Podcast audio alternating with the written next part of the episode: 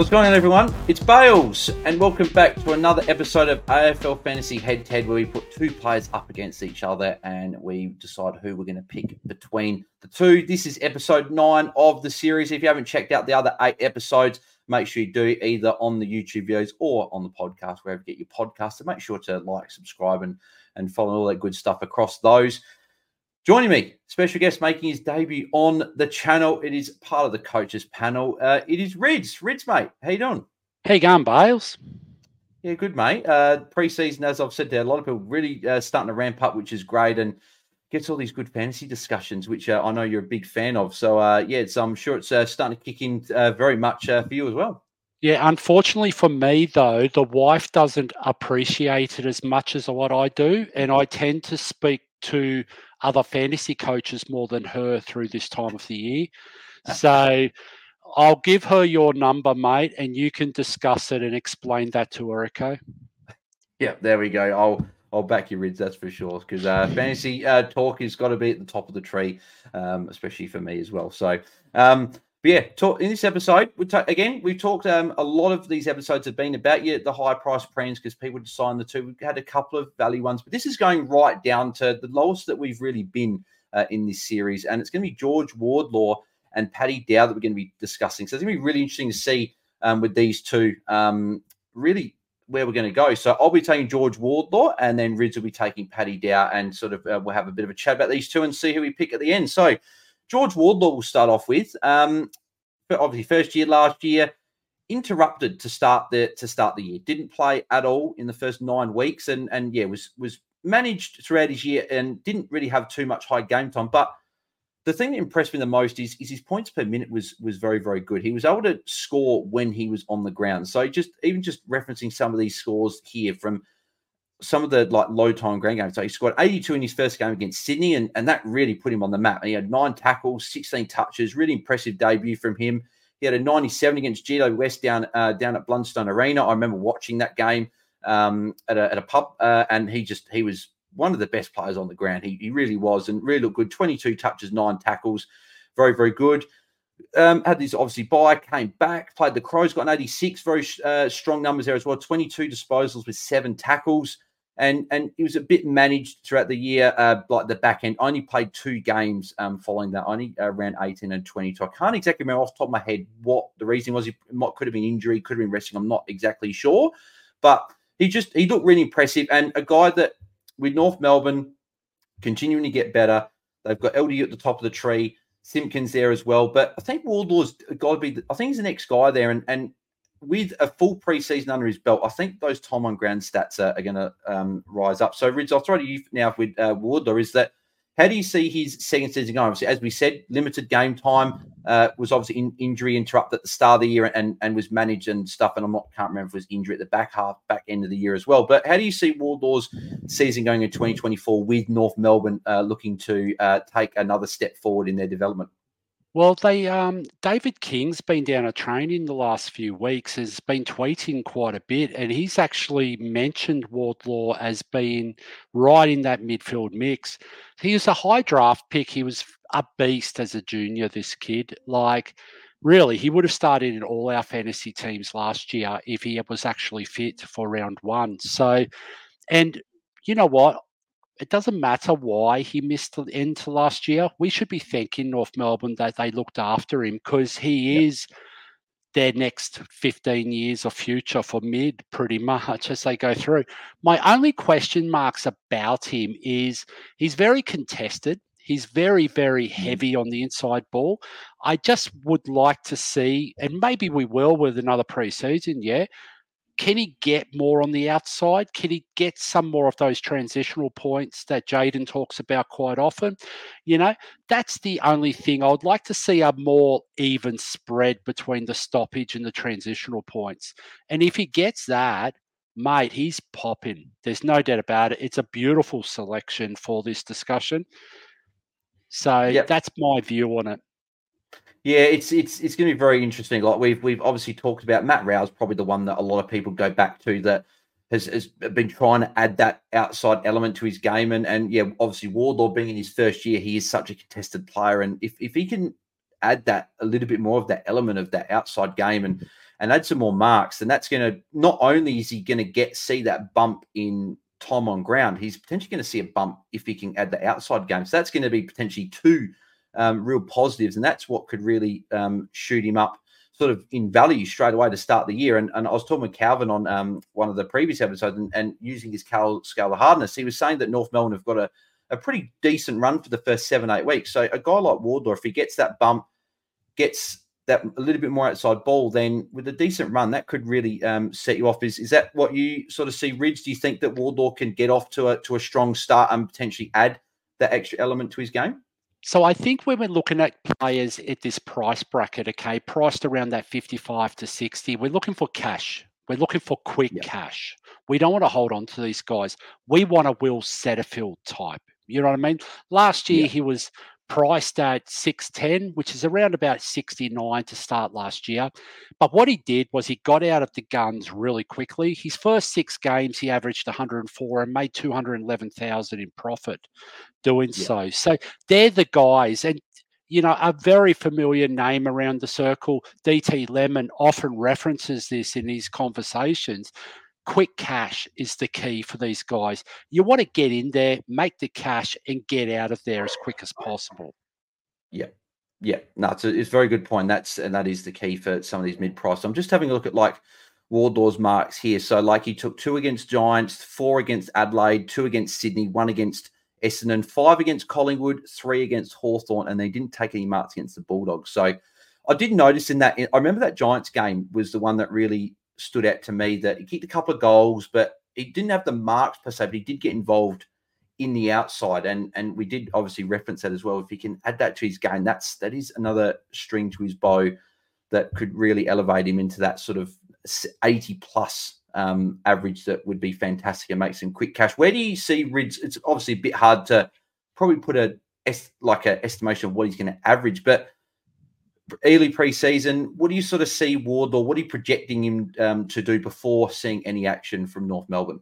So he's priced at 61 at the moment. So these types, I'd like to see 20, 25 value points in it. So around the 80, 85, I think he's going to fall a little bit short of that. So that's why I'm not as bullish as what others are in the community on Wardlaw types. I just don't see that quick cash generation. So I think he's around that 75 to 80, only because of the mouths to feed in North. You've got Simpkins, you've got LDU. I mean, you don't have Tarryn Thomas anymore, anyways, but you're going to have, say, um, McKercher across half bar. Yeah. You got Sheezel going into the yeah. midfield potentially. There's just so many mouths there. It's like, yeah. I just don't see like I like my rookies going into the second year being like not in such a strong, deep midfield to have the opportunity to get that 2025 bump in value of the compared to what they're priced at. So, and it's not far off it. So he's still, it only takes one or two scores here. If we're only looking at a four, five, six game stretch to make quick cash, it is only a one, maybe a two with that five price cycle that we actually got in AF. It's it's crazy how much that can drive it. So yeah, yeah, it's hard though. If we're talking about for the year, I think 75, 80. Is he capable of doing 85 over a five or six game stretch? 100%. And you know the best thing about it, he's more likely to do that early in the season because he's fresh. He's you know he's going to be re he didn't have a preseason last year so he's just coming off a preseason he's ready to go he'll be screaming for some action yeah yeah exactly right and yeah if you can get as you said you can pop off those good scores early that's what's really going to start the um, the cash gen as you referenced with Setterfield. He went bang to start, and that was what was so good about um, him uh, having those quick price rises. So it's going to be very very interesting to see how how George Wardlaw goes. And and, we, and I hear people like referencing like Clayton Oliver had that. It wasn't such a crowded midfield room coming into his second year, and then he went bang. And that's and you'd like that from Wardlaw. But as you say, a few mouths to feed there might sort of limit that ceiling a bit. But if you get that good ceiling early, then that could be what makes him a good pick. moving on to the other side of the head-to-head battle is um, a guy that's been traded from Carlton and moved clubs over to St Kilda. And we've had years of promise, Rids, of, of Paddy Dow. And, and, is this going to be the year? Is this going to be the year? And it's, it's sort of just year on year, just um, we're just not sure when he's going to um, go bang. But is this the year that he does um, at a new team of St Kilda? So, what are your thoughts on uh, Paddy Dow Rids heading into 2024 at uh, okay? I believe Dow is absolutely primed to go pop. There's two reasons for that. He's come out of a very deep Carlton midfield mix that's really deep. So yeah. there is that possibility, okay, in years gone by, especially last year, where he was more fringe than first choice in those midfield rotations. He's then now gone to a club where really there's only two really prominent like midfield in that mix. And that's yeah. Steele and Crouch at this point in time.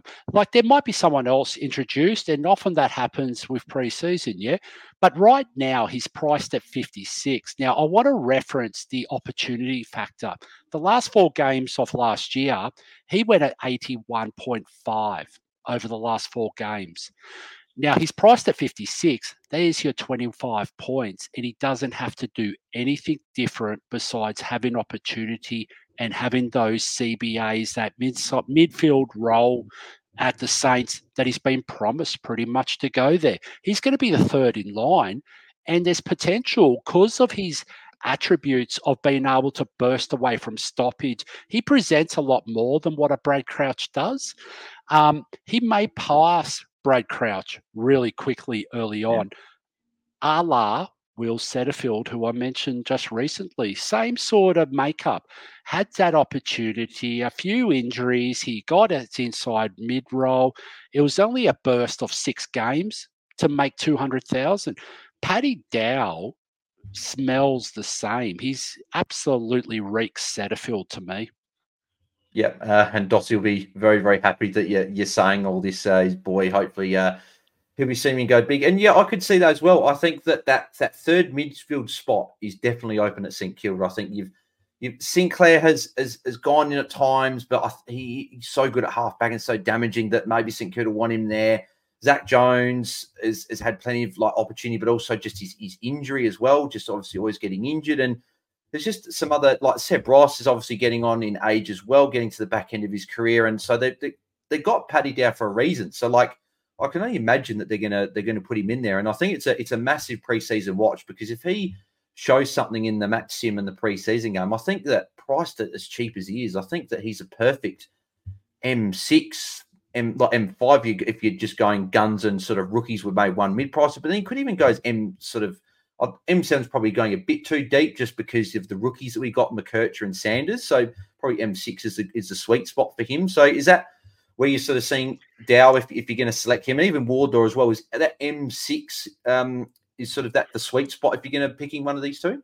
Well, we're looking at best 18. So over four of the first six rounds as well of our scoring rounds. So the more of these types deepens your best 18. And then if one of those or two of those rookies pop in any given week, they you're looking at a pretty decent score in that best 18 round. So I think M6, if you want to go as deep as M7, you have the avenues to do so this year. You think about the value across all the lines. There's no premium forward right now that's sitting there going, pick me, pick me, pick me right now. Yeah. Okay, even we've all got question marks around Jackson Macrae, the coach, Flanders, what's going to happen at Gold Coast. There's no one that's jumping off the page yet. Think about the backs. We got guys like Hayden Young who are touted as midfield. We've got yeah. rucks. When was the last time we had such awesome mm. value ruck premiums? And I'm yeah. thinking Gawn, Grundy there's avenues to get Dow in at M7 if you want that point of difference in comparison to, like, say, a Jeremy Sharp from Fremantle. And it's not going to cost you a leg and an arm to get there. So there's a lot of scope, and it's going to be really around what's the structure that fits your early buy you know strategy yeah. whatever you go whether you want to deem it um, I'm going to start Williams or Walsh or Kitty Coleman or someone who's got that early buy because you can't miss out on the value. And at the end of the day, that's viable too. Yeah, maybe someone's comfortable paying 94 for Walsh, but they want to pay 102 after two rounds, after the first yep. round where there's two price rises. That that's very viable. Like maybe it's a Kitty Coleman, and you know what? They might have a curtain at. Maybe it is someone like a Dow at M7 or a, even a Wardlaw potentially. That's the guy who's covering for whoever is missing that round in your best 18 because it doesn't matter. It's not like best 18 is hey i need five defenders and four forwards and six mids. It's just the best 18 across the park. Yeah so and there's no rules about this. Yeah and that's what that this opening round sort of it, it throws a curveball and, and I, I initially didn't like the opening round, like just as a footy fan, just I just want to see the start, have Richmond Carlton as the opening game, and then sort of kick into it. But as a fantasy coach, it does it, it adds an element, and sort of as we get closer, it's more exciting because we get to see these players in opening round. We get to have different strategies, and and maybe as you said, you can maybe go a little bit deeper in your midfield this year because like the best day, then you maybe take advantage of and have more midfielders. And if Paddy Dow goes 80 plus average and maybe even goes like an 85 90 for the first six weeks, that's going to really sort of propel you up. If the other rookies are going at 60, gaining 30 points potentially there, and, and then you're dropping off the bad scores. So it's it is really, really interesting um, to see how, how this all goes. So, uh, but the good thing is with these two, they don't have the opening round buy. They both play um, right through, which is really beneficial, especially for cover mid prices here where they can play through, hopefully get um, some good scores and go up in price. So just for reference as well, didn't say it before, um, Wardlaw is priced at 552k. Current ownership is 8.47. So a few people um, jumping on um, George Wardlaw to start the preseason. And then Paddy Dow at 512k. It's a little bit cheaper there. Um, is in 5.67% of teams. So a little bit lower, but potentially could have the more upside out of the two. So Rids, the time has come to pick between the two of who would be going um, between Wardlaw and Dow. So, Rids, if you had to pick one, who would you be picking in 2024? I'm picking Paddy Dow, hands down. I did that on purpose too, Bails. See what I did there? Down. yes. Yep, I did. I did. I like that one. That's a very, very good one.